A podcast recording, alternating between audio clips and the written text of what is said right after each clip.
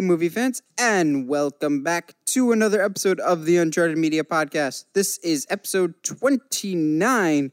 There's a lot of great, kind of late in the week news for us to discover, which I'm super excited about. Honestly, Josh, um, up until maybe two days ago, I was kind of worried that we wouldn't have enough to talk about, but some major stuff has happened in the past day or two that I'm so Yeah. excited to talk about. Plus, I'm looking forward to our discussion tonight. But first of all, how you doing? I'm all right, man. Um, it's been a it's been a week so far, and but uh, I've gotten some some pretty cool news as far as like my wrestling stuff, and I just keep that keeps trucking along, and I'm just kind of uh, you know moving and grooving, baby. How about, you, how about yourself? Uh, kind of tired. Today was very much a go go go type of day at work. But um, best day of the week, best time of the week is always doing the podcast with you. So let's get into it, man. So, Absolutely. like I said, I didn't know if there's going to be enough news topics. Thankfully, the past couple days have showered us with goodness, and there was nothing better than the news that came out today. The new Lion King trailer. Oh Dude. my goodness Dude, the feels, man. it's okay. Look, here's the thing. I knew, like, we all had the feeling that this could be pretty good. And, you know, the teaser wasn't bad. So it was like, all right, cool. But then they had to go ahead, they had to go ahead and give us a full trailer. And and and now like I, I don't know if this movie can be bad. Honestly, this trailer, this trailer looked almost like a shot-for-shot remake of the original, and I'm not complaining in the slightest at all. Like some shots are blatantly from the original of like um, Simba looking up over the rock to see the um, insect that quickly spreads its wings before he attacks, um, or just little shots here and there. But they're so gorgeous. The CGI for this is incredible. But to me, the standout thing about this trailer, besides the visuals more than anything else, um, at more or less the halfway point, when the fantastic Hans Zimmer score comes in, you're just like, this is Lion King. Yep. It's there's there's literally no way this this this movie can be bad now. Like in my eyes. And you've just jinxed it. Nah, I haven't because we both know I don't But- jinx movies. The visuals look incredible. Like, yeah. There's a couple times in this trailer that I genuinely forgot that this was CGI and it just looked like a Nat Geo or a Discovery Channel documentary. Indeed. It's incredible, man. Are there any moments from the trailer in particular that stood out to you? Um, Simba on Pride Rock when he finally lets out his roar. Um, That's good. Uh, the actual transition growing up scene, the three shot scene of them dancing across the log and of him growing up. Oh, that got me right in the feels, man. Oh, it's dude, shot for shot from the original. So ready. And weirdly enough, um, oh my gosh, Rafiki. Yes. Um, and seeing and seeing him interact with the world a little bit, and seeing him, I loved the the way that they tra- they kind of changed it with him painting around Simba as opposed to putting the little mark on Simba. Oh, yeah. oof. I don't know what, like just Rafiki looks awesome. I'm so ready. Oh, yeah. And he's voiced by a perfect guy. I think he's voiced by uh, T'Challa's father from Black Panther. Oh, so perfect. I, there's a lot of people that are on the fence about this, but for me personally, I love the look of Scar. Oh yeah. Some people are like, "What? I can't tell the difference between Scar and Mufasa." I'm like, "Are you serious? Mufasa looks like a healthy lion. This guy looks like he's got lost his mane.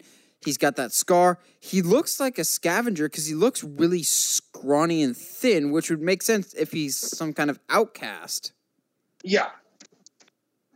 But I think one of my favorite scenes in the whole trailer is when uh, Simba and Nala are being confronted by the hyenas and Scar, and his ear does that little twitch thing. Mm. It reminded me of um, in Jungle Book, Shere Khan. Yeah.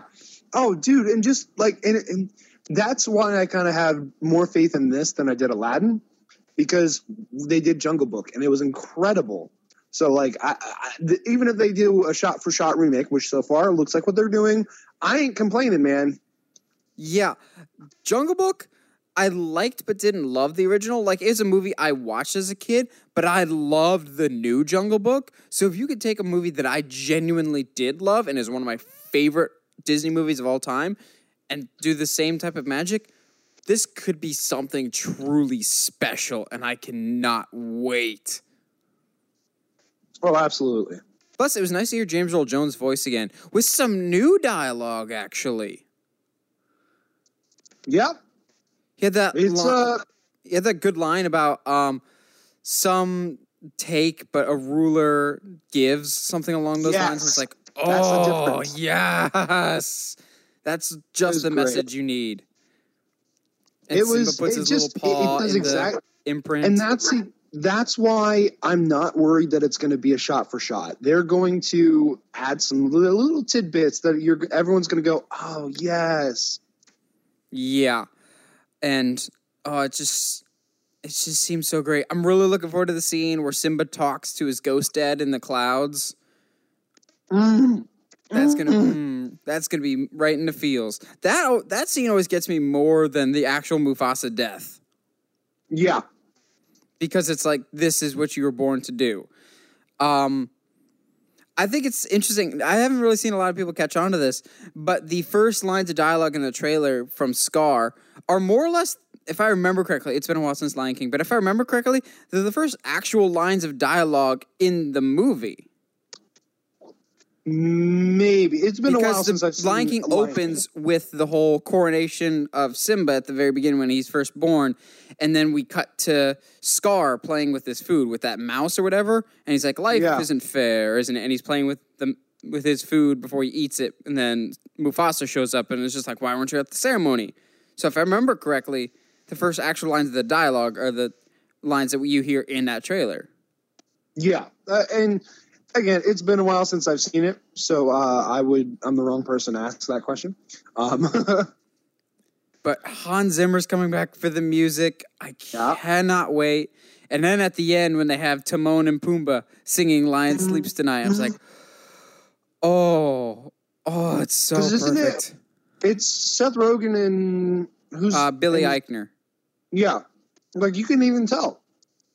Yeah, they seem perfect. Like the voice cast for this is right Mm-hmm. on, is just spot on. John Oliver, Zazu. Apparently, they showed a clip of what was going on at some convention recently, and his voice was like spot on. Was perfect for Zazu, which I have no doubt about. We got a little bit of Zazu in the trailer. I'm just ready for this, man. Like I'm excited for Endgame, but then Lion King is a very close second, man. Oh, same. Now, our next topic, also in the realm of Disney, I am eh, also excited for, and I feel like we've pitched this before, and that is on Disney Plus, their streaming service that they're launching at the end of the year. We are getting a Hawkeye TV series starring Jeremy Renner. I'm actually really down for this. It's to me like I am down, but it's going to depend on the timeline. Yes. Uh, and it all depends on Endgame, if it's set before or after. Absolutely. Um, in regards to just- Endgame, I heard a really great fan theory today that I kind of want to throw in there, and that is Okay. the six stones will end up in the hands of each of the six OG original Avengers, with each being correlated to something else. Captain America, a man out of time, will get the time stone. Um, Iron Man will get the mind stone. Hulk will get the power stone. Thor will get the space stone. And it was like this really interesting theory that it'll end like Guardians, with each of them holding a stone for what they represent. I'm like, that That'd be makes too much sense. that'd be really cool, and it's a, it'd be a good way to, to split everything up. And that brings me back to Hawkeye. He would have the Soul Stone because he has the most heart of the people that we know because of the loss of his family, which would be interesting for this TV series if we if it's before or after he loses his family in the snapping. Yeah. Well, and so again, that's the that's going to be the key. Is is this because if it's after Endgame, that that's Renner as Ronin, as far as I'm I'm concerned, as opposed to him as Hawkeye. So, if to me, if you're going to say we're making a Hawkeye show, that's probably going to take place before even Avengers. Yes. Now, the rumors are this is not confirmed yet at this time, um, but the show apparently will be more or less him passing the torch to his daughter. Okay. Like we see a little bit in the Endgame trailer. Okay. But see, then I feel like that kind of gives some stuff away. Not necessarily this is just a rumor still at this point. Fair enough. But I I'd be down for a Hawkeye if and only if that means we get the traditional Hawkeye armor and costume at least once, please. it's uh it's it's the first costume that um, the FBI or whoever he works for gives him, and he's like, "What is this?" And like, "No, that's what you gotta. That's what that's uh, that's what you're doing now." Or at least something that's got a little more purple in it. Yeah, absolutely. Um, so apparently, this is not the only show that's been announced to be coming to Disney Plus. There's a slew of others, but one that was also announced this week was a Monsters Inc. show, and this one I am more excited for than Hawkeye, just because of when this will be set. So apparently, this show, which will see um, the original cast return of um, John Goodman, Billy Crystal, will be returning as Mike and Sully, but then you'll also have um, what's her name returning as Mike's girlfriend. She's coming back. Oh, the good. show apparently will be set six months after the original Monsters Inc., with Sully in charge of Monsters Inc. and using laughter to power the factory. Okay, cool. You mean the sequel that we should have gotten? Yes. I was not a fan of Monsters University, and I have thought about this a lot over the years. There's one tweak that I would have done to Monsters University that would have changed the whole thing and made it better. Oh, do tell you still have the same story and you still have the same narrative of Mike and Sully going to school, except this time it's a flashback that they are telling Boo. Like a grown up Boo? Yes, who's going to college. Yes, it kind of feels a little too similar to Toy Story 3 of Andy going to college, but you have Mike and Sully coming to Boo before she leaves to go to college, and throughout the movie, you can have Mike and Sully interrupt, go, no, no, no, that's not how it happened. This is how it happened. And kind of yeah. more bring in the original timeline to this story. Yeah. Okay, I can see that. Yeah, Still that kind of keep the narrative, but bring it back a little bit more because I liked but didn't love Monsters University. Really, it was nice to see the characters back, but the story for me fell flat. Yeah, I, and I, I get that. I uh, I enjoyed bits and pieces of it. So. Eh. That being said, I am more excited for this TV show because I like the concept that this brings of not scaring people, but more or less playing up the comedy. Maybe, now follow, go with me on this. Maybe Monsters Inc. isn't the only supplier of energy, and they have a rival company still going in the old ways of scaring people, and they have to compete scares versus laughter. Interesting. And maybe okay. Randall goes to the rival company. Hmm. Cobra Kai okay. style. Okay, I can see that. That that might work. Because I have a hard time believing one factory provides power for all of Monstropolis. Unless, like, that's legitimately the only city. In which case, what do you do once kids stop laughing? Yeah.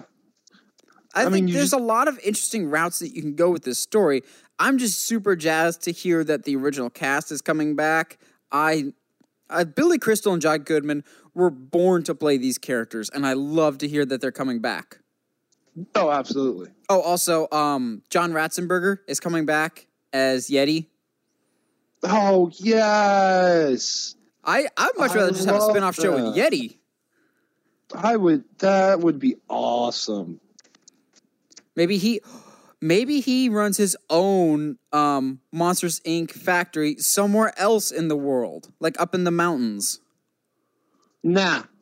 International Monsters International. No, because it's already international.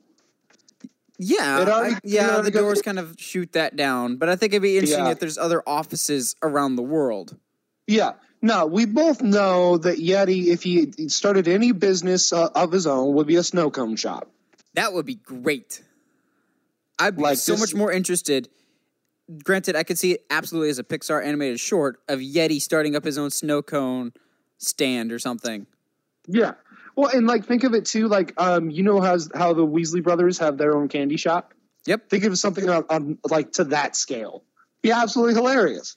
And There's like he, if he did, if yeah, he there's did plenty it, of comedic bits that you can have of like, hey, most people start a lemonade stand. I have a lemonade snow cone stand. yeah, exactly. And like have it actually set in like the human world too. Play up that angle of oh, that would be hilarious. Yeah, people don't actually buy that it's a Yeti. Yeah, exactly. Like they're just like, yeah, it's a it's a it's a gimmick. Yeah, there's a lot of interesting routes that this can go. And I know we said it a couple weeks ago, but Disney Plus is really shaping up to be one of the best values on the market if they are able to pull off um, all that they're promising. Which brings me to another thing that I've been thinking about lately is um, with movies, especially the DCEU, unfortunately, there's a lot of things that aren't announced, Nightwing, that don't end up happening. Do you see any of these uh, Disney Plus shows that they've announced so far kind of getting scrapped, or do you think all of them are going to happen? Um, I think they're all going to happen, and part of that is just because of Disney's track record. I think that they very, I, at least to my knowledge, very rarely announce something if they if it's going to fall through later. But also, I think it's a little bit lower risk than releasing it in a theater. Um, like enough. Netflix's strategy re- lately is like launching stuff onto their platform that may not do necessarily that well in theaters, but you're still going to get a lot of eyes on your th- product on a streaming service. So yes, you could pour money into it without fear of losing a ton of that money, if that makes sense. Yeah, that makes sense, I suppose. So like I feel like all these things will show up, and if nobody likes them, that's okay because we didn't lose a whole bunch of money at the box office. That okay, I can see that. That Like, yeah. It's easier but I don't know. I, I my my th- I would hope that they wouldn't po- they wouldn't do that and just I don't know. I think if you an- announce something, and I'm looking at you, DC, if you announce something, that means you're you're already in the process of of going through everything with it. You know what I mean? Like you're announcing it just so that everybody knows, not because you just started. yeah, but we'll see. We still also don't have a official like launch date for this app and streaming service, but I would not be surprised come D23 this summer we get a slew of information about different things, including the streaming service. Yeah. Now, next up, moving away from Disney news for the time being, um, we have another new trailer for Addams Family. Not live action, it's just animated this time. Um, I have some thoughts, but Josh, you go into it first. I enjoyed it. Now, I can see if you. I was not. I didn't grow up a huge fan of the Addams Family. I didn't watch it a lot. The ones that I watched was Monsters, so I was more. I'm more attached to them. Um, but I understand the basic concept of the of the Addams Family. So I enjoyed it. I they're all real kooky, and uh, there's some design choices that I kind of enjoy. Just like the fact that Wednesday's hair is perm- is braided into nooses. I find That's that the very only thing. I did like was that subtle I- joke that her braids are nooses. I found that very funny. Um, there's, I mean, but to your credit, there's cer- certain things that a few characters do and how they react that I'm like, look, based on what very little I know about the Addams family, that it doesn't feel wrong, but it doesn't necessarily feel right either. To me, this trailer very much feels like a discount version of Hotel Transylvania. Like Yeah, the animation doesn't. It feels weird. Um, a lot of the humor falls very flat to me, and very much like a we're relying on pop culture jokes, like that "it" joke, which did nothing for me at all. um, like the only one, the only joke that was like, okay, yeah, that's classic Addams Family is when Lurch is playing the piano and um, Hand play starts playing with him. I'm like, yeah, that's that's standard Addams Family fare. Um, this just didn't feel like Addams Family to me. It, like I said, discount Hotel Transylvania. I like Hotel Transylvania; those movies are good, but a cheap, generic version of it it didn't have Yeah. that same level of charm. Like I'm not a diehard Addams Family fan, but I did grow up watching both Addams Family and The Munsters on TV Land. I love them both. Um, this just didn't have that same level of charm, and I disagree with the artistic style. I think some of these designs look terrible, especially Wednesday. I was okay with the trailer, and then they show a shot of what she looks like, and I, ah, I audibly made a noise, and then I showed the trailer to Heather, and at the exact same moment, she had the same reaction of, "What did you do?" Her head looks super weird and awkward. Um, yeah, none of the the designs just look weird for the sake of being weird, and the characters don't act that kooky. They just act dumb, kind of. Yeah. Um, my biggest issue is the animation feels like Hotel Transylvania. Nothing is unique or stands out about it. Whereas, like the original show, you could immediately tell that it's Addams family. I, however, would have liked to have seen it be, and we've talked about it before. I would have much rather it be live action, like a live Yeah. action remake of those those '90s one with Christopher Lloyd and company. Of they were they were close. Uh, Oscar Isaac is voicing Gomez. He looks so spot on to Gomez if they did a live action version. And we've talked about this before of Christina Ricci as Morticia. She was Wednesday as a kid. Now it's her turn to play Morticia. I'd be much more on board with that. Yeah, I'm with you on that. Well, and I think the other t- the the thing now that I'm thinking about it is the proportions of of uh, Gomez to crap. I don't know the names that well, but his, the the wife and husband, like even just size difference, still feels off. Like I know he's supposed to be shorter than her. Yeah, but not But- that short. No, he's like way shorter than her, and he like comes off. It's he comes across as a still like why? Why would you go with that? Because even like in the live action show, he's Gomez is still kind of attractive. Like yeah, he's shorter, but like he He's has more his- his- suave. He's Yeah, not he's- slimy and gross. He's suave. exactly. and yeah, they like over exaggerated all their features and personalities to the point of like really dumbing them down. And I'm just, it's like, really? Did we really need to go this far in oversimplifying what the characters are? Also, where the heck was Cousin It? He's one of the most memorable characters. Maybe they're saving him. Uh, I don't know. Also, the uh, the original Addams Family didn't rely on pop culture jokes like that whole. I know I said it earlier, but that it joke, that's not an Addams Family joke. That's just that's just clickbait kind of joke of like, please laugh at us. You understand us. Like the demographic that knows Addams Family is not the demographic that grew up with these topical jokes that kids are gonna get. Kids nowadays don't know what Addams Family is. You have this chance now to reintroduce them to it if you do it right. And I don't think this is on the right track. That being said, this is just a teaser trailer. This movie's not coming out till October. We could get some better trailers down the line, but as for our first trailer, I thought this was garbage and really turns me off to the Addams Family, which is sad because I like the Addams Family. Yeah, that's fair enough. But I would have preferred live action, but that's neither here nor there. We've beat that dead horse enough. A horse that we haven't beaten enough yet, apparently, is the Suicide Squad or Suicide Squad 2, whatever we want to call it.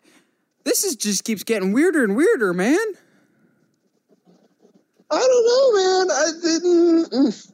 Okay. So the what? So I mean, at least Viola Davis is returning, right? I'm. She to me is a perfect Amanda Waller. yes.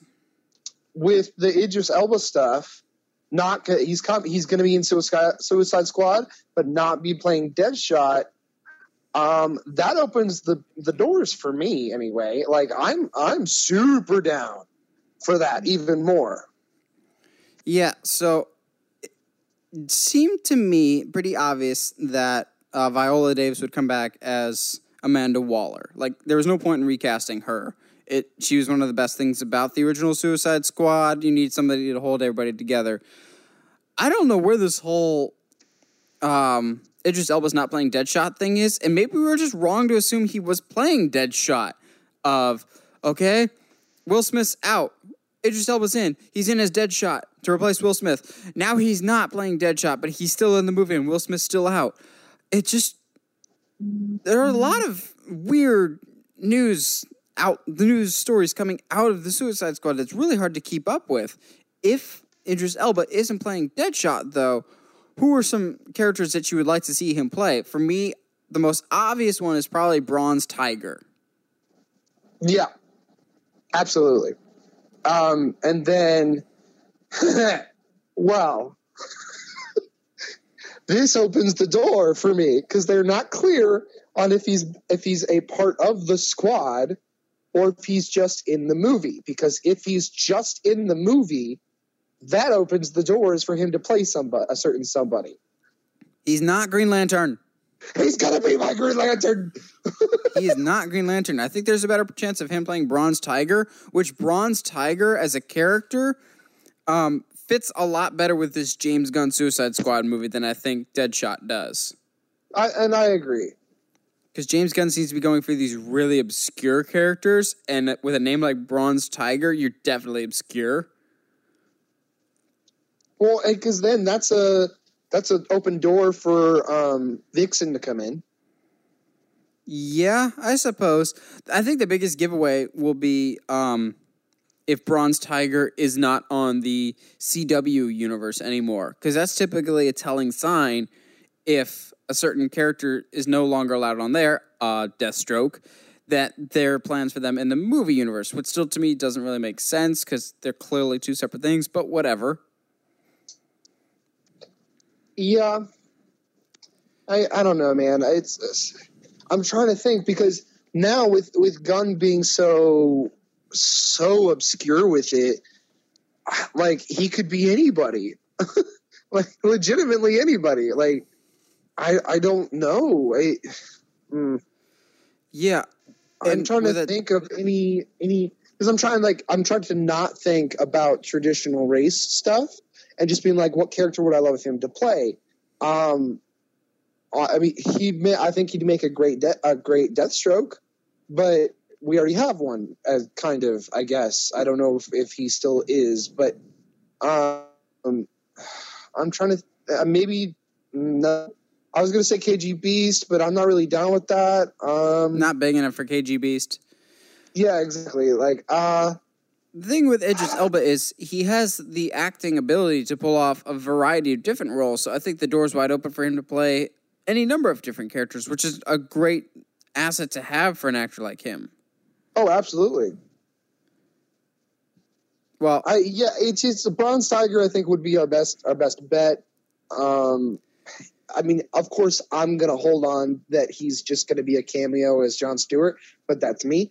Um, holding on with a prayer, but we'll see, man. You know, the time will tell. Obviously, maybe it could be somebody minor like Guardian or somebody. Ooh, actually, I'd be super down with that. I mean, right? Guardian is Guardian is kind of like quote unquote a lame at. He's very lame, but he like at the same time, if you have somebody really awesome playing him, you could really go really well. I'm just thinking based alone off of the two Guardians that we get in Young Justice. Yeah, which is a very limited role for Guardian, but I'm just excited to see Idris Elba's on board, and I'm actually more okay with him being a character that's not Deadshot than like out and out replacing Will Smith. While I wasn't a huge fan of Will Smith's Deadshot, I think for clarity's sake, I think it's better to just have him be a new character entirely. Yeah, exactly. Now, um, also, some minor thing, but I haven't seen a whole bunch of coverage on this, and it's just a rumor at this point. But it's also a rumor that Joel Kinnaman will be back as Rick Flag. To which I'm just going, uh, really? Do we have to? I mean, I don't mind him coming back as Rick Flag. I just don't want him in this movie.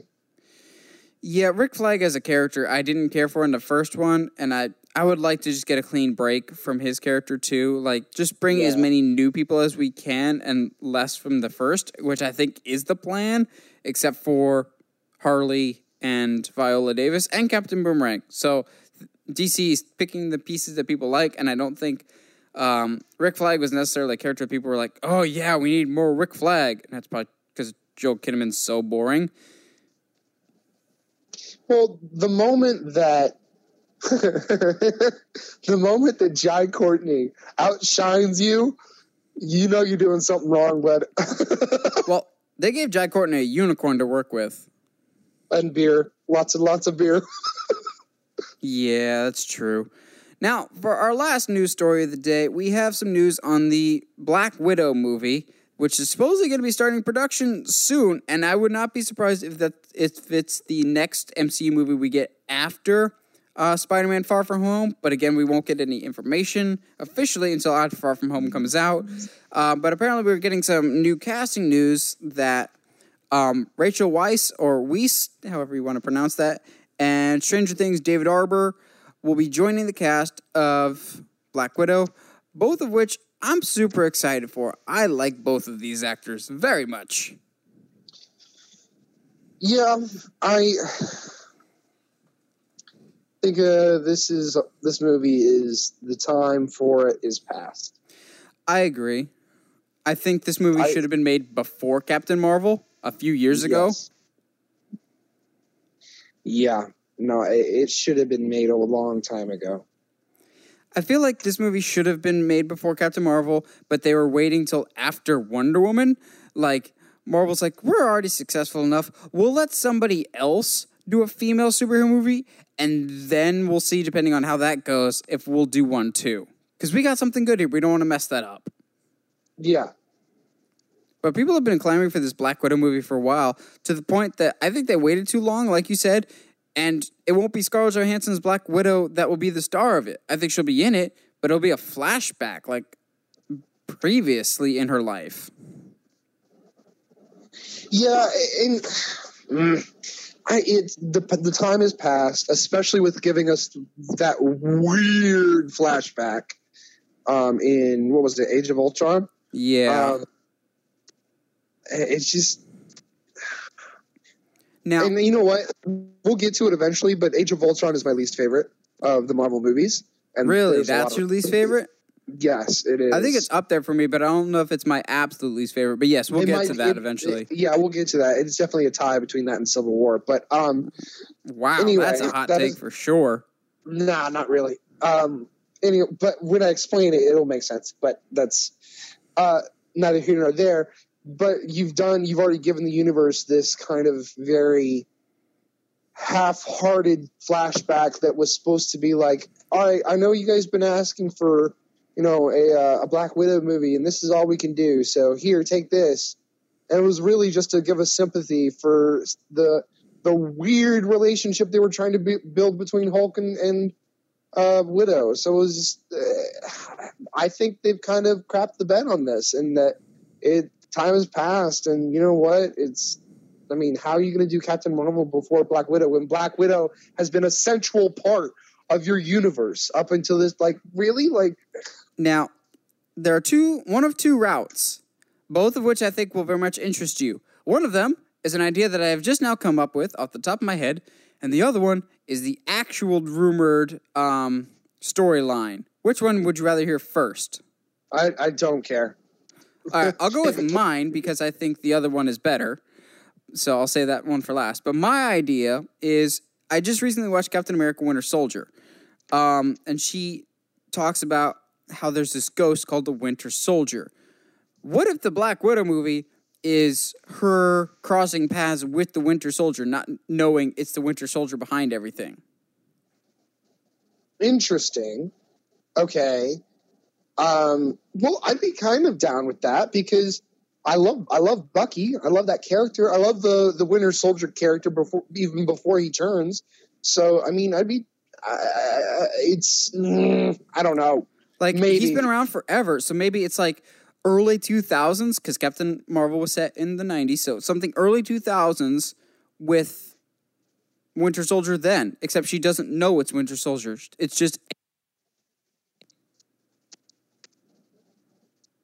and like preventing government assassinations type thing. Maybe I I I I don't know. I'd have to have somebody actually like show give me a good good pitch for it to me be really be behind it. I I'm really just saying I, I really think it's too late. Now, the other one, this is the rumored like villain of Black Widow. this has me much more excited because I didn't even know Marvel had the rights to this guy. But the rumored villain for Black Widow is Taskmaster. Yes. So, for those of you who are wondering, going, why is Josh excited? Taskmaster is um, this villain in Marvel Comics that is super intelligent and can learn um, other people's moves and abilities more or less by watching, and that's how he becomes. He's able to beat people by more or less guessing and figuring out and learning their fighting patterns.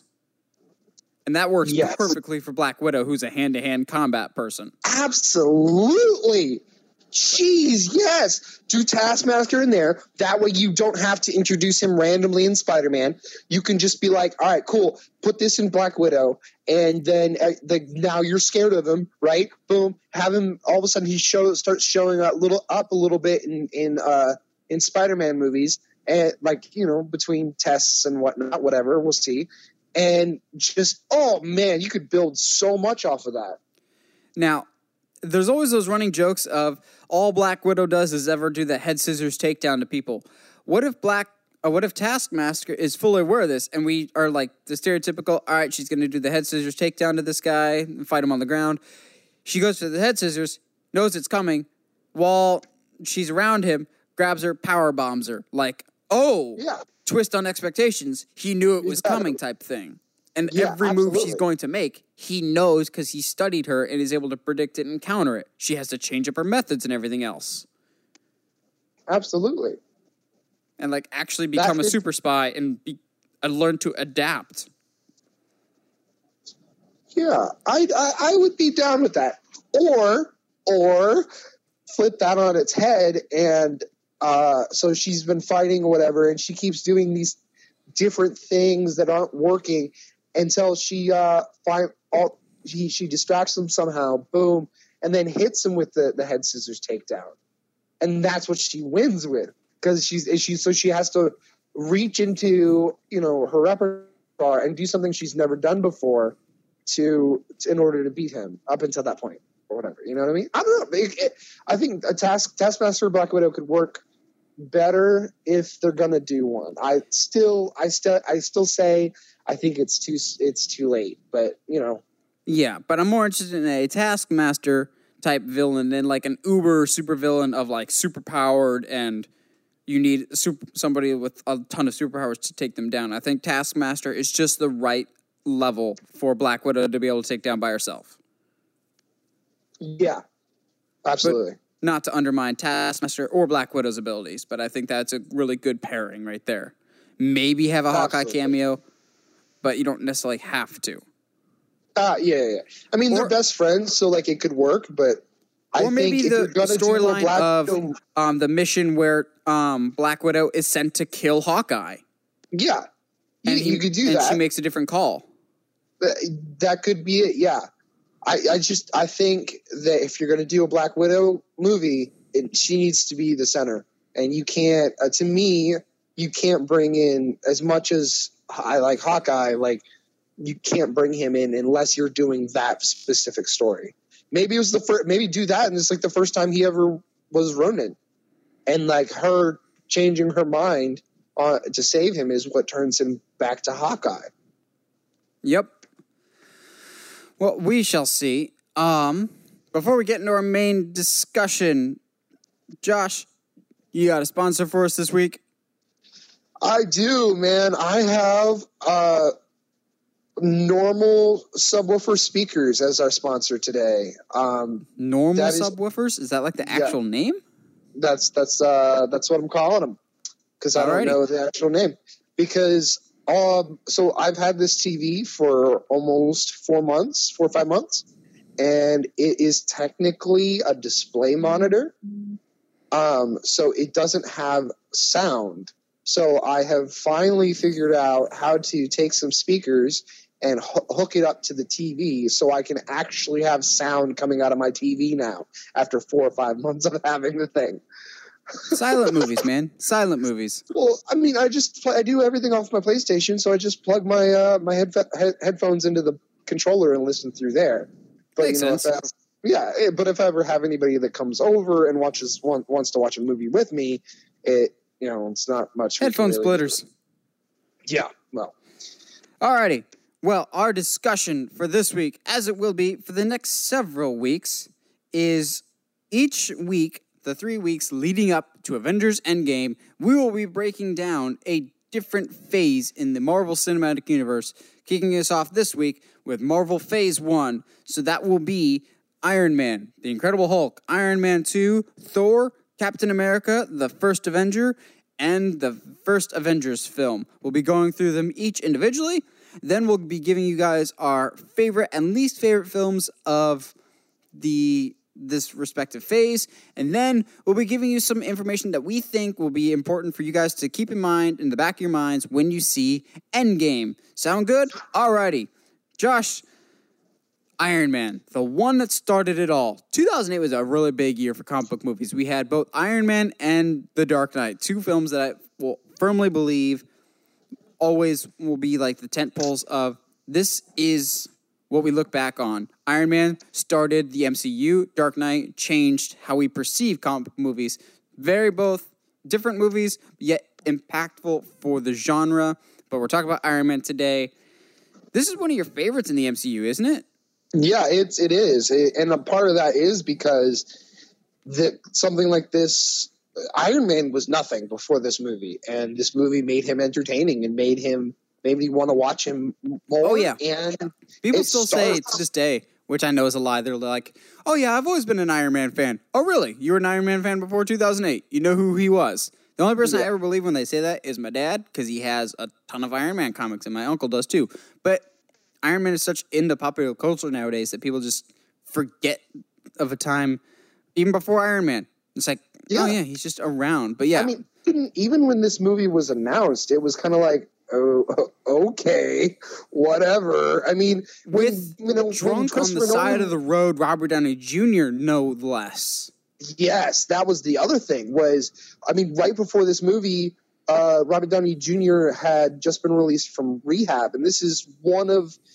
I I don't have the confidence to say this is his first movie out of rehab, but it's like it's, It's one of one the of first three. Yeah, it's one of the first three movies he did out of out of rehab, and so nobody really had any faith in him because for those who don't know, like Robert Downey Jr. was not a good person for a long time. no, time. he was Like, not I mean, good. Multiple DUIs. Didn't he almost um kill somebody in a car accident at one like- point? Yeah, like it was it was not good. Like he was Charlie Sheen for a long time. Yes, he was So- in a very dark place. So Exactly.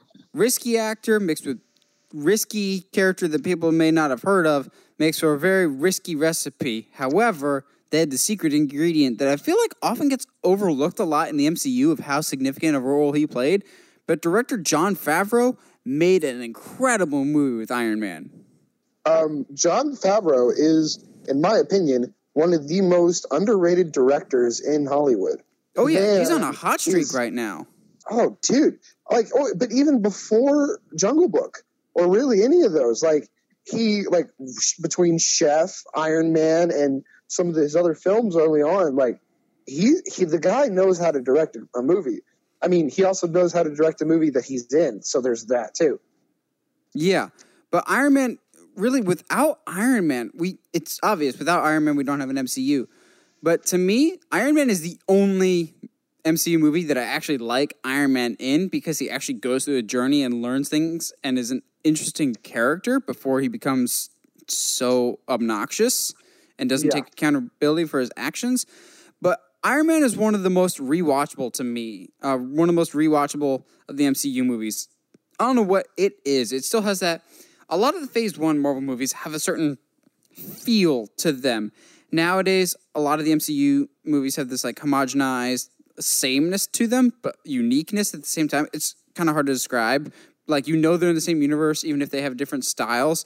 The Phase One movies to me have a very distinct Phase One vibe to them, of like Yeah, still kind of that 2000s ish superhero movies, but glimpses of better things to come.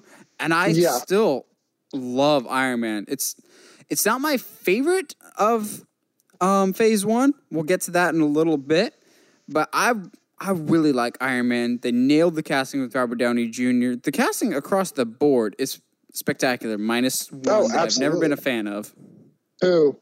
Gwyneth Paltrow's Pepper Potts. Oh yeah, we've had never that cared for her. I mean, to be fair, when you're acting across, you know, Robert Downey Jr., who is like determined to get back to get his life back on track, and Jeff Bridges, oh, Yeah, I Yeah, feel like we that's tough. overlook his Obadiah Stane quite a bit. he is. I mean, to me, Jeff Bridges is an incredible actor, and he's one of my favorites. So, like, I was I was always down with for him in this movie. Yeah, I really liked him. I liked uh, Jon Favreau's Happy Hogan. I really liked um, Jarvis. It's just a really good movie. Although it's weird to go back and watch those early MCU movies and see at the opening credits that it still says Paramount Pictures. Yeah, it's very interesting. It's just it's weird, but And you know what? Maybe that's the maybe that's the the factor because the I I want to say most of the phase ones were were all Paramount, weren't they? Yes, all but Avengers. Avengers was the first movie distributed by Disney. Yeah. So I mean, there is that that that uh, having a different studio taking care of this is is going to make it feel different. So I don't know, man. True. Um, Speaking of different, Yeah. Incredible Hulk. Easily the one that gets overlooked the most. There's I don't think there's a single MCU movie that the MCU wants you to forget more than Incredible Hulk. It's not that it's a bad movie. I just think the MCU wants you to forget the Incredible Hulk for some reason. Maybe that's the whole Edward Norton drama that went with it, but it's it's, It's not bad. definitely the it's definitely the Edward Norton drama because before the, that that drama, he they they wanted him to come back as as the Hulk. as the villain, I, I would have loved it. because I think that Um, was the direction they were originally pitching. By the end credit scene and everything else that I've heard, is Hulk was supposed to be the villain of the first Avengers, and they're like recruiting a team to fight the Hulk. which wouldn't be a bad idea. Um, but Which maybe it- that's another reason why they've kind of swept Incredible Hulk under the rug because you could tell that they went in a different direction down the road, not yeah, what they teased in Incredible Hulk. absolutely. And as as not as fun of a person as he is, Edward Norton is acting his butt off in this movie. He like he gets characters. Yeah, he's definitely not my favorite Hulk. That's definitely Mark Ruffalo. Mark Ruffalo was made to be Hulk, but it something about it. He's a good Hulk, but he's not necessarily a great Bruce Banner. I don't buy him as Banner really. I don't buy mean, this. maybe because it's Edward Norton. I don't buy like Bruce Banner's supposed to be this mostly chill dude that you're afraid that he's going to snap and turn into the Hulk. Edward Norton just seems like a dude that's about to snap at any given moment and is kind of scary as Bruce Banner himself. That's and that's fair. I mean, but there's some great lines in that movie. Like, yeah, you want me in a in a when they're gonna go to into the subway? He's like, mm, I don't think that's a good idea. Yeah. Um, also, the end fight is Yes. fantastic. It is. There's a lot of really like this movie is is the is Marvel's Green Lantern. There's some really good stuff, and there, it's not anybody's particular fault on why it's not as good of a movie. There's just some things here and there that just kind of take away from it. Yeah. Also, Incredible Hulk has a lot of dangling threads that I don't think will ever be tied up in the MCU just because they want us to forget about it. Like, I was amazed that they reintroduced Thunderbolt Ross in Civil War because I thought they more or less forgot about Incredible Hulk. But, Yeah. um, like, whatever happened to Abomination or the leader at the end of The Incredible Hulk, they just kind of swept under the rug. Like, even Red Skull, spoiler alert, eventually made a reappearance after his disappearance in Captain America. So never say never. Maybe these characters will show up again, but I don't I don't I have a feeling we're not going to see them again just cuz the state of Hulk always is kind of this weird limbo of you can have him but you can't type of thing. Yeah. So I think that's going to be kind of it. Hulk is always he's always been one of those characters that that's tough to do in a live action movie just him. That's why I was always rooting for a Planet Hulk movie because that's the easiest story to do with him. But that Um, that in therein lies the problem. It's not so much a how do you get this character to work on screen? That that's never been the issue. It's been part of the issue, but um, the other issue is the rights belong to Universal Studios, not Disney. Mm. Like the movie Yeah, distribution. well- Like he's allowed legally Hulk is allowed to be in other people's movies, but he himself cannot be the movie. It's a Yep. weird legal thing. It is, which is upsetting. But oh well. Not as upsetting as our next movie. My least favorite movie in the MCU, Iron Man 2. Uh, This movie, st- this was Marvel's first like mistake, but to their credit, after this, they didn't really go down this road, this road, this badly ever again. Iron Man Two Yeah. is there blatantly just to set up Avengers, and there's so much stuff in this that is shoehorned in just to set up future events. The only other movie that kind of does it also is Age of Ultron. But this movie, there's so much that they are just like, huh? Huh? Avengers is coming. You know that, right? Av- Avengers is coming. Like when Coulson finds that shield and uses it as a prop, just as a side gag. This movie is just here to fill time. yeah. Um, and to me, it's kind of sad because Mickey Rourke as Whiplash is is kind of great. I en- I enjoy him as Whiplash. Yeah, But I kind of had Whiplash ruined for me when I got out of the theater with my dad, and I hadn't even really thought about it. But he brought until he brought it up. He's like, "Okay, so you create this all powerful weapon, like the Iron Man suit, exactly, and you turn them into whips. One of the least effective weapons you can have." You don't turn it into a laser or a gun or a rocket pack. You turn them into whips. I was like, yeah. No, hey man, you shush. This is a this is a world of gimmicks. Stop. Don't don't you do? He's got to stand out somehow. But one character that I wish they would bring back from Iron Man 2, but like Incredible Hulk, I feel like the MCU wants us to forget Incredible uh, Iron Man 2 happened. One character I, in Iron Man 2 that I would love to come back is Justin Hammer, Yes. the tech mogul. oh, dude, and the play uh, the the play uh, that him and Stark have is just it's just hilarious. Sam Rockwell's like- just the greatest. I want him to come back. Well, and here's the thing. I will say this: there is to, there's some really funny lines in Iron Man Two, like uh, when when especially towards the in the climax of the film when they're like uh, uh, somebody's checking on Stark, I think, and he's he's he's like like what you up to? And he's like, oh, you know, you know, with hemorrhoids, like like it's just. And then when War Machine like does the laser or Iron Man does the laser and he's and kills like everybody in that garden, and uh, War Machine's like, why didn't you just lead with? That? Yeah, why didn't Like, you just open with on. that? Yeah, like it's uh, there's Uh, some Just out of genuine funny lines. Just out of curiosity, um, so with Iron Man 2, we saw recasting of Terrence Howard was originally Rhodey in Iron Man 1, and then he got replaced by Don Cheadle for all subsequent films for Rhodey due to contract disputes. Um, are you more of a Terrence Howard person or Don Cheadle as War Machine? I like Terrence a lot. Yeah, I'm in the same boat. And it has nothing against Don, but he I, I've never been that big of a fan of him. Yeah, I think Don um, Cheadle's a really great actor, but I like the chemistry between Terrence Howard and Robert Downey Jr. a lot more, even if they hated Yeah. each other behind the scenes.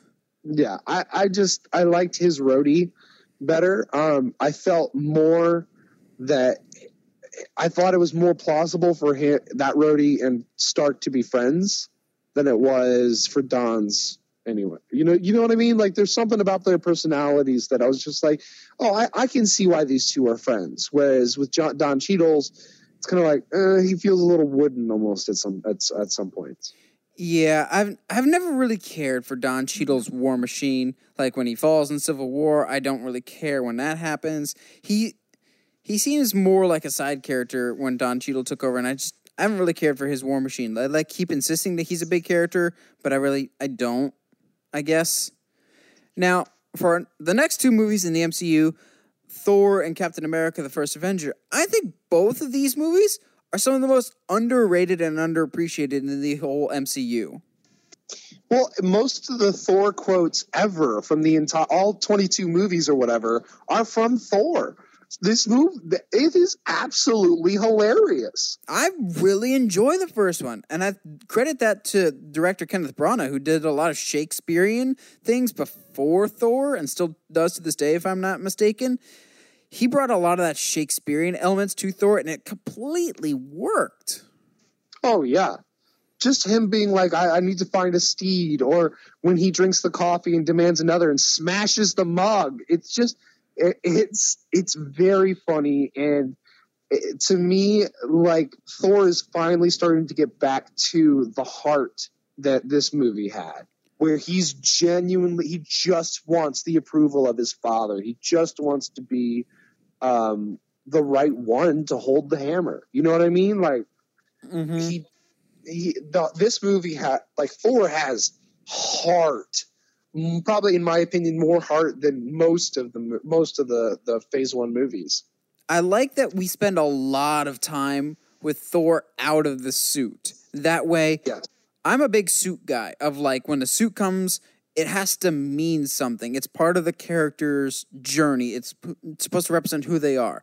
I like that we get a lot of quote unquote Donald Blake, his human alias. We get a lot of Donald Blake in the movie of him earning the title of Thor again, so to speak. That way, when he does don the armor again to take on, I think it's the Destroyer, when he takes on the yeah. Destroyer at the end, it means something because now we care about this jerk. Exactly. And and they do the same thing in Ragnarok. So like when he does unleash the, all that that lightning, you're like, yes, finally, he's he's he is who he, he is supposed to be.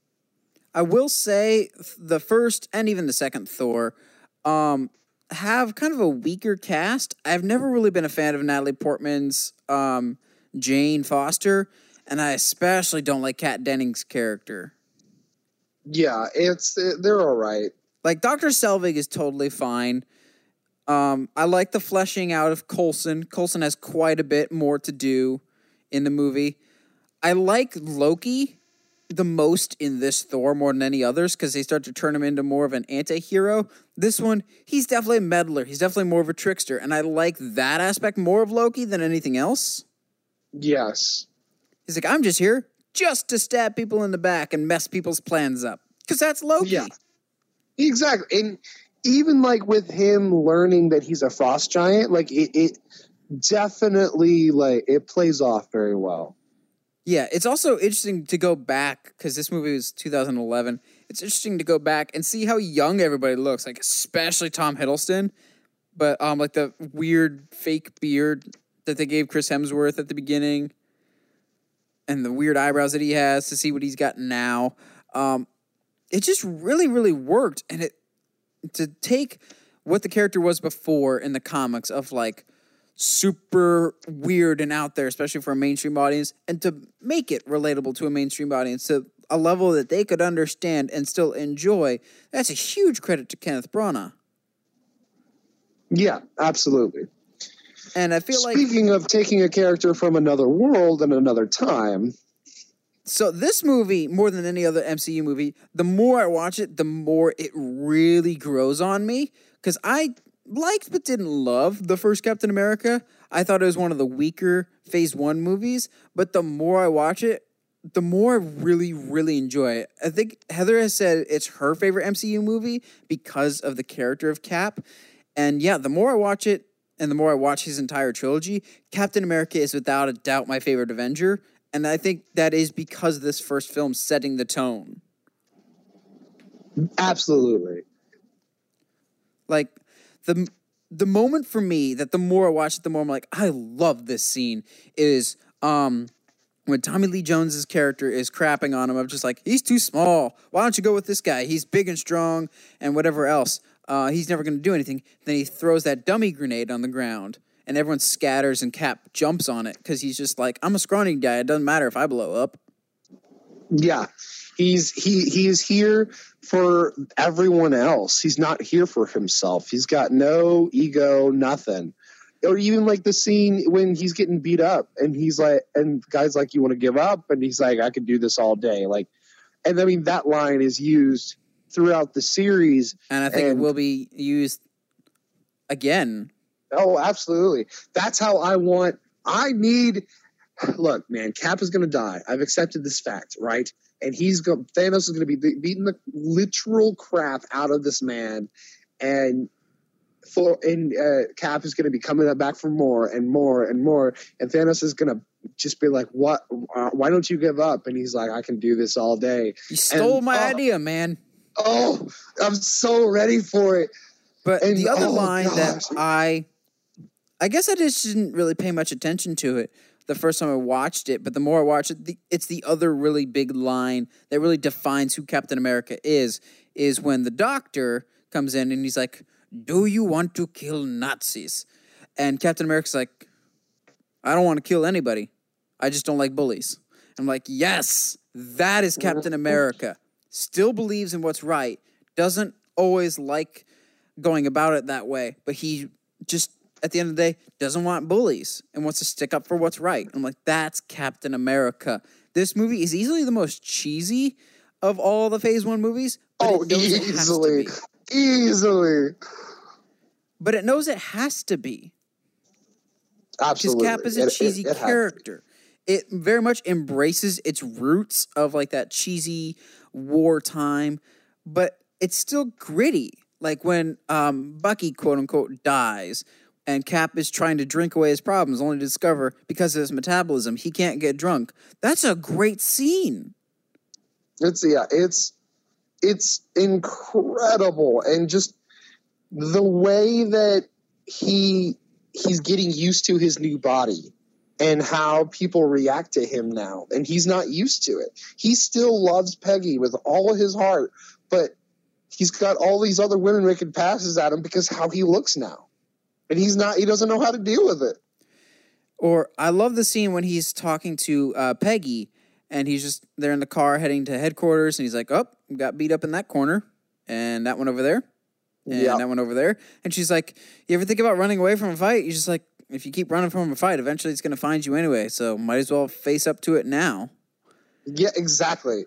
Oh, It's just the more I watch the original Captain America, I really I get the character of Captain America. I get behind him. I like his character and he would get more growth and grow as a character and become more dynamic as his trilogy would round out.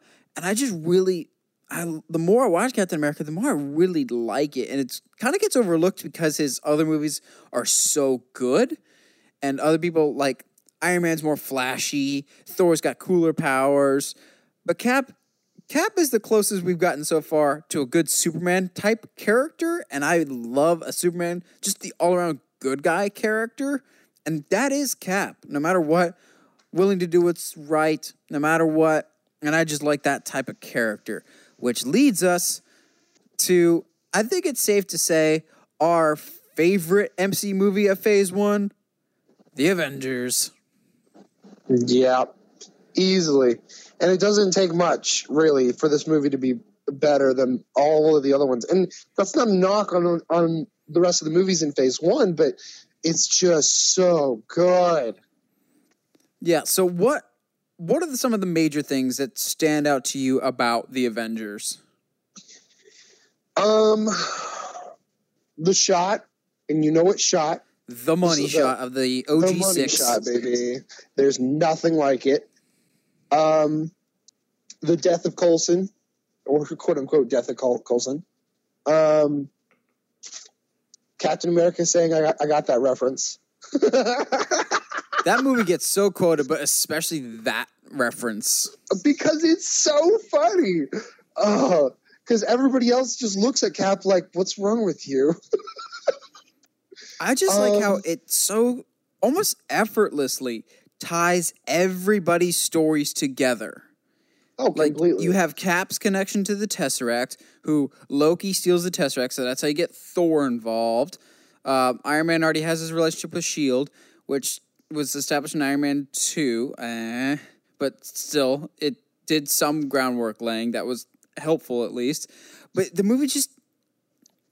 I can't really describe it other than it flows so effortlessly together. Well, and I think the scene that is probably the most needed in in the movie, and that they pull off in such a great way, is the three way fight at, towards the middle of beginning of the movie between Thor, Cap, and, and um, Iron Man. Of just like these guys, like because you know we all have had those conversations as a kid. Like, who do you think would would win in a fight of you know you know these this person, this person, this person? Well, this one it, gives you that, but like if you notice, and this is just a testament a testament to Cap, he only gets involved in in order to end it, and that's like that's what makes him the leader. Basically, that's the moment where everyone's like, "Yeah, no, yeah, you, you you're just here for for to be good." And of course, you have that line in that scene where it's like, "You want me to put the hammer down?" Are we done here? Oh, that, Yep. that's a great scene. But then it kind of gets ruined when you realize Loki just kind of sat there and watched them fight and then just let them take him into custody. Yeah, Puts no effort into running away. but I also love I that scene has so many good lines though because you want to you want me to put the hammer down? Uh, doth mother know? No, you knows- weareth her drapes. Weareth her drapes. Oh, it's such a good line. The humor is Oh. really spot on with Avengers. The pacing is great. Like it's a longer movie for a superhero movie, but it never once feels like it. It's so perfectly paced. and it really it's the first time we really get to see um crap uh, um Samuel L. Jackson as um Fury. That's Like, like, actually do things. He's he's been Yeah. in stuff, but It's the first time he actually does stuff, and actually we actually get to flesh out his character a little bit. Yeah. Um, doesn't mean I care at all about um, Maria Hill's character. Never have, never will. Uh, she gets introduced in Avengers. Doesn't mean I care. Uh, but there's so much to like about the Avengers, the cast, the dynamic between each other. Uh, for you, the it's that three way fight between all of them. To me, like the defining scene in all of Avengers is when they're arguing with each other on the helicarrier before Hawkeye and company attack Yes, uh, everything special about you came out of a bottle. Take away the suit of armor. What are you? Genius, billionaire, playboy, philanthropist. Put on a suit. Let's go a couple rounds, which would lay the groundwork for Civil War mm, down the line of just little things here and there that could be that are good moments in the moment in the movie, but lay the groundwork later on, as we're going to talk about in a little bit here with things to remember for Endgame. Um, that to me was a great scene, both just well written, but also understanding everybody's motivations. Why Cap and Iron Man will never be on the same page.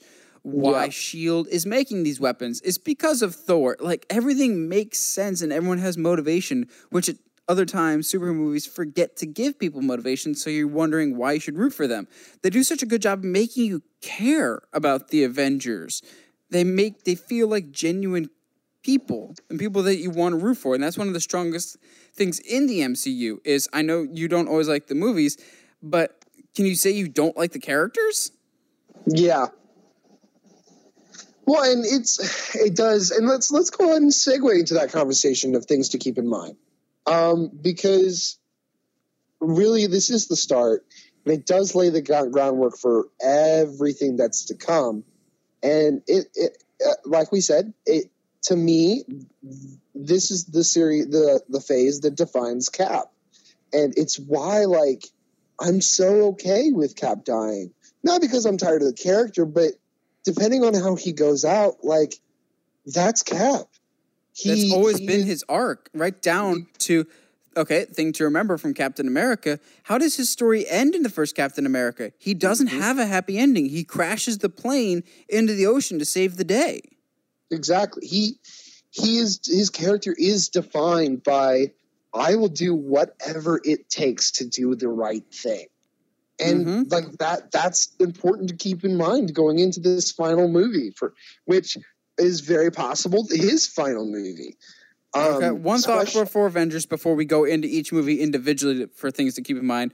Uh, you're talking about Yes. Captain America and how he sacrificed himself at the end of his first movie. Uh, remember, there's that line of dialogue in Avengers when um, Iron Man and Captain America are going at it, and Cap's just like, "You're never one to lay down on the wire and let the other guy crawl over you." And Iron Man says something snarky about like, "I just cut the wire," and everyone kind of snickers at that. Um, I think that's going to come into play later. Of Iron Man making the ultimate sacrifice. He will be the one that put, uh, puts his body on the line.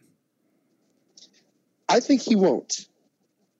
I and think the reason Cap is and Iron Man both will die.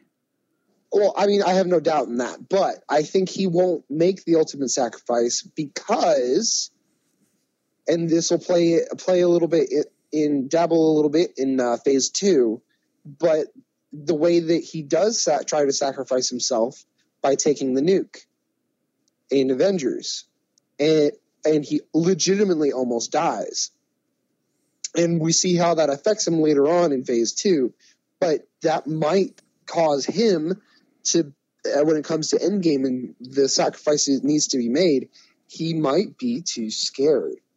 Because especially after Ultron and uh, especially after all these everything that's led up to it, he's still very affected with this idea that he could die at any time.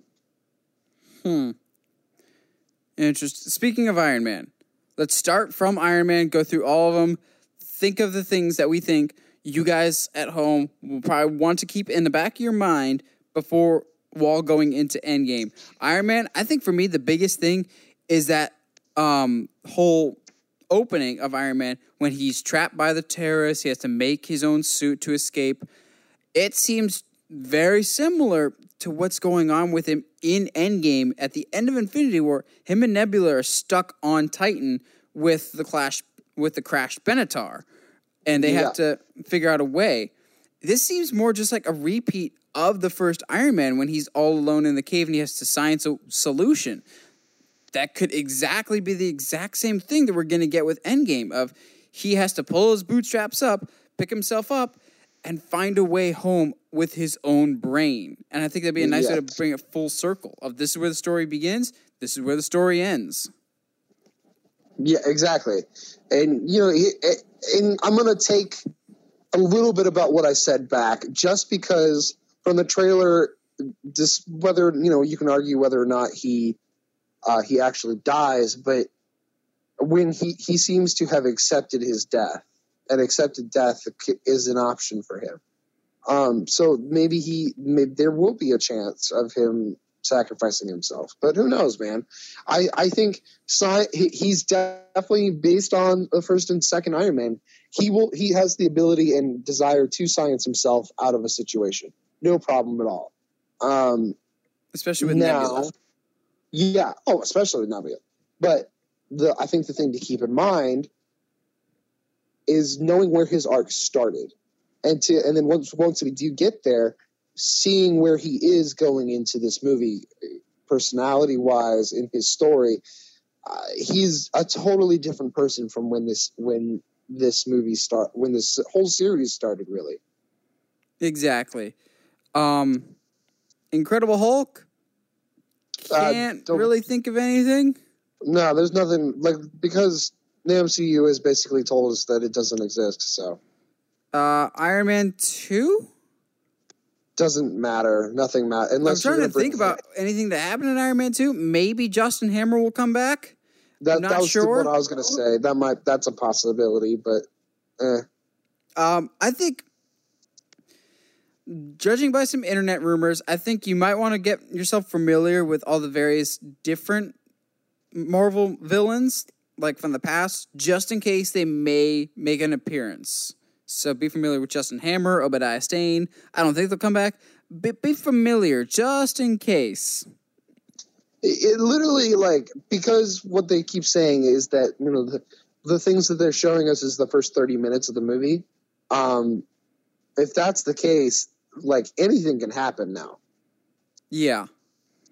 Um, So Thor, just kind of introduction to Thor, getting some backstory about him, just like the first Iron Man, you got backstory with him. Um, Thor is just an introduction to him. I feel like we get more setup to Endgame in future Thor sequels, sometimes for the detriment of the story.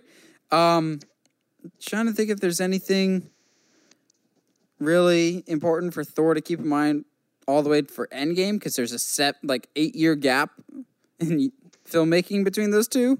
I don't Yeah, think there's I- anything. I think yeah, I think the main thing is um, where again with Iron Man where he's coming from story wise, and that the, this is where he's he started, and he's still having to learn the same lessons over and over and over again because the last lessons he learns in Ragnarok is basically the same thing that he learned in the in his first movie. So I mean, he still struggles with the same pitfalls. Hmm. Um. I think there's going to be quite a bit of Captain America, actually, that will will come back because um, the directors said that any of the characters that didn't get as much screen time in Infinity War will get more screen time in Endgame. So like um, Captain America, Black Widow, uh, characters like that. I think Endgame is very much going to be a Captain America heavy movie. Um, so I think you should probably remember his stuff with Peggy Carter of the whole "Save Me a Dance" thing. I definitely think that'll come back into it. I have some other stuff, but that's more Winter Soldier related. Um, the Yeah, Captain really, America, like- I could do this all day.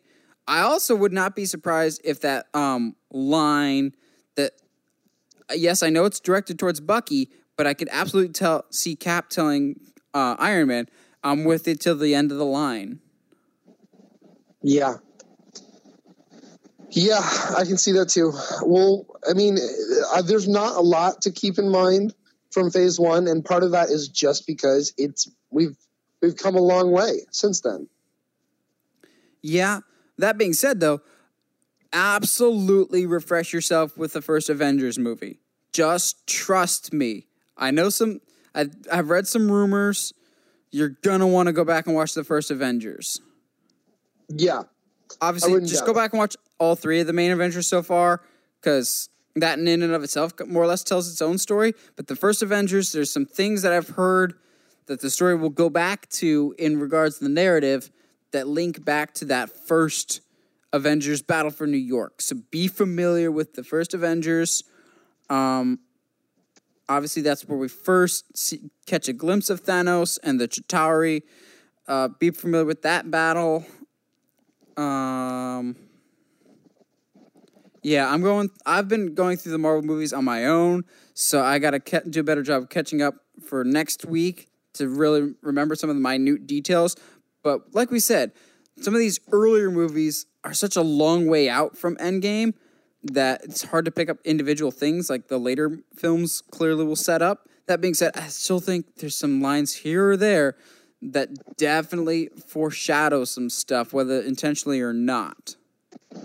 yeah, absolutely. Anything Avengers wise you can think of that people should be familiar with, Josh? No, I'd have to go and rewatch it, and uh, which I might actually here soon. Um, but I mean, it's the details of the Tesseract might be important, um, and the ability to control other people's minds and stuff like that. That might be important, but um, yeah, Yeah. I mean, go rewatch it and kind of, even though they've kind of thrown the theory out of the way that you know that uh, Banner actually does have control of Hulk, but mm, I don't know, man. Yeah, I'm not sure. Um, so we'll wrap it up with what is our favorite and least favorite films of this phase. I think I've said some of mine, but Josh, before we circle back to my thoughts, what are your favorite and least favorite films of phase one? This particular phase, my favorite is Thor, and uh, my least favorite Avengers, is- really? yes, and my least favorite is definitely Iron, Man two. Yeah, Iron Man 2.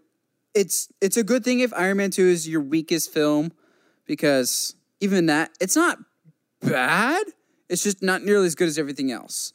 I say Avengers is my favorite of Phase 1 and it used to be Iron Man for number 2, but I really think Captain America is like slowly creeping up there. That's I think that's definitely the most underrated or underappreciated and like you said my least favorite is Iron Man 2. I don't think Yeah. there's really a whole lot of people that will disagree with that.